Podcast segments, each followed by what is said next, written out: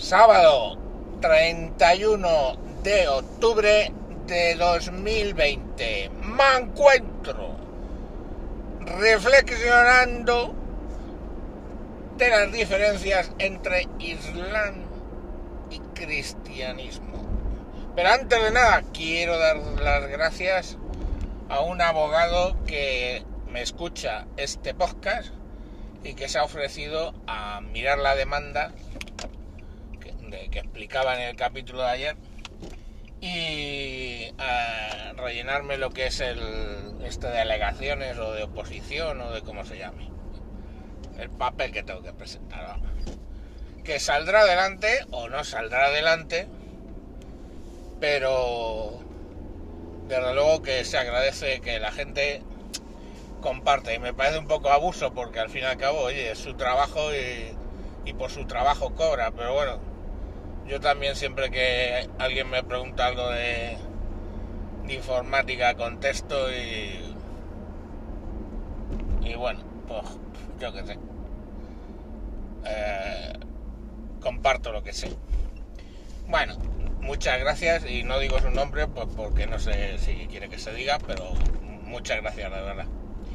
Bueno y vamos al tema que es cristianismo islam. Una cosa que estaba pensando, fijaros, en Mateo 22, 15 a 21 se cuenta como unos fariseos, ya sabéis, los malos malísimos en el relato de Jesucristo, bueno, malos malísimos, le tienden una trampa y le preguntan delante de discípulos que si él no distingue, que él ayuda a Dios y tal, y no distingue entre las condiciones de la gente, y le preguntan, entonces, ¿está bien que paguemos o no el impuesto al César? Y entonces Jesucristo, según Mateo, les pide una moneda, dice, déjame ver la moneda con la que pagas el impuesto al César. Y entonces le dan una moneda y le dice, ¿de quién es esta figura y esta inscripción? Y le dicen los fariseos, del César. Y entonces suelta la frase, eh, Mateo 22, 21,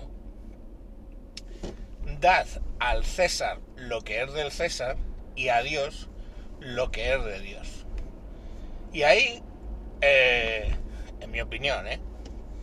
se funda la separación que podréis argumentar en contra ha existido entre el Estado, los estados, diferentes estados laicos, vamos, o confesionales, pero los estados, y las religiones. Si os fijáis, por contra de lo que es el Islam, en el Islam la Sharia, la ley islámica, se aplica en muchos países. Algunos países islámicos se pueden definir como auténticas teocracias, donde eh, los sumos sacerdotes, los imanes, son los que gobiernan el país. Eh, por ejemplo, en Irán, sin ir más lejos. Irán es una teocracia. En Irán no hay separación real entre el Estado y la religión. Y ese tipo de situaciones no se ha dado o ha sido muy extraña en los reinos cristianos y posteriormente ¿no? en la cristiandad. Fijaros que pues estaba el papado y estaba el emperador en Europa, pongamos por caso Carlomagno. Y si bien es cierto que el Papa investía al emperador, pues ya os digo, Carlos Magno, Carlos V, quien fuera, Carlos I de España, vamos, V de Alemania, o todos los emperadores del, de, básicamente desde Constantino, ¿no? Pues los emperadores los, los en muchos casos los nombraba el Papa, pero sí que había una diferenciación. Hasta el punto en que, bueno, eh, ha habido el emperador Carlos I invadió el Vaticano y saqueó Roma, ¿vale? Por un quítame allá esas pajas. Perdón, un quítame allá esas masturbaciones. Entonces, si os fijáis, siempre ha habido, ¿de acuerdo? Que aquí ahora empiezan, no, es que no hay separación porque el Estado no es laico. Eh, digamos que la religión es otro lobby, ¿vale? Que en un momento dado trata de influir en el gobierno, pero no es el gobierno. Ni siquiera en la época de Franco, ¿vale? La dictadura, ¿no? La Sagrada Cruzada, que fue, según ellos, el levantamiento del 36, etc. Eh, realmente gobernaban. Estaban cerca del poder, trataban de influenciarlo, efectivamente, porque a Franco le convenía o no, se dejaba influenciar, pero no eran el poder, no al punto de los, alat eh, los alatoides, los imanes de, Irán, que básicamente son los que gobiernan, o sea, desde Khomeini. Eligen un, presidente, eh, pues el Jamenei o quien fuera, el que sea, pero básicamente es, es, es una... mandan, mandan ellos.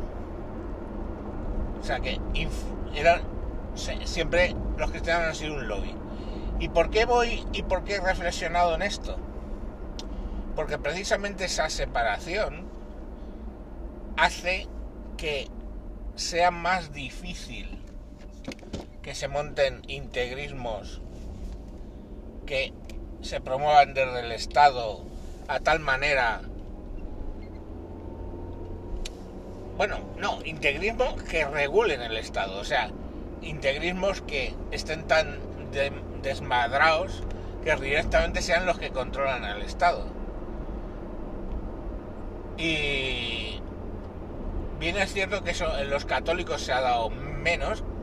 Luego, con el tema de la reforma de Lutero, hubo más apego entre la religión y el Estado, pero lo que sí que hay que entender es que en ningún momento tenían el control sobre, pongamos por caso, eh, llamemos alemanes, por entendernos. Pero, bueno, yo que sé, quizá lo más parecido, y aparte, bueno, que eso es poco menos que fue poco menos que una opereta, Enrique VIII convirtiéndose en la cabeza de la iglesia anglicana, o sea, inventando la iglesia anglicana y convirtiéndose en el papa del, digamos por así decirlo, de los anglicanos.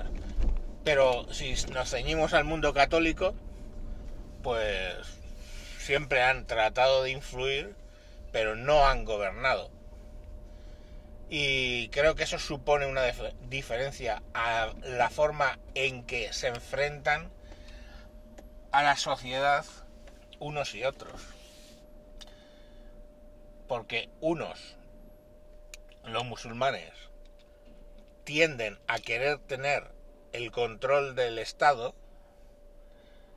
en el sentido de poseerlo, de ser ellos los que regulan el Estado, y los católicos solo tienden a influir sobre ese Estado con mayor o peor éxito para que las medidas que se tomen sean acordes con los valores religiosos que, que promueven. También es cierto que es muy difícil entender la historia de Europa y los valores europeos si no es desde el cristianismo, ¿vale?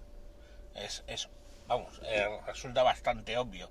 Por mucho que ateos militantes quieran, quieran negarlo, pues vamos, hasta la Declaración de Derechos está súper influenciada por el, por el cristianismo en general. Pero bueno, que eso es la reflexión que estaba haciendo hoy y que he querido compartir con vosotros. Y bueno, pues gente bastante más inteligente que yo lo escucha esto y pondrá muchos peros. Pero bueno, creo que la idea es esa. Venga, chao, chao. Sí veamos. Adiós.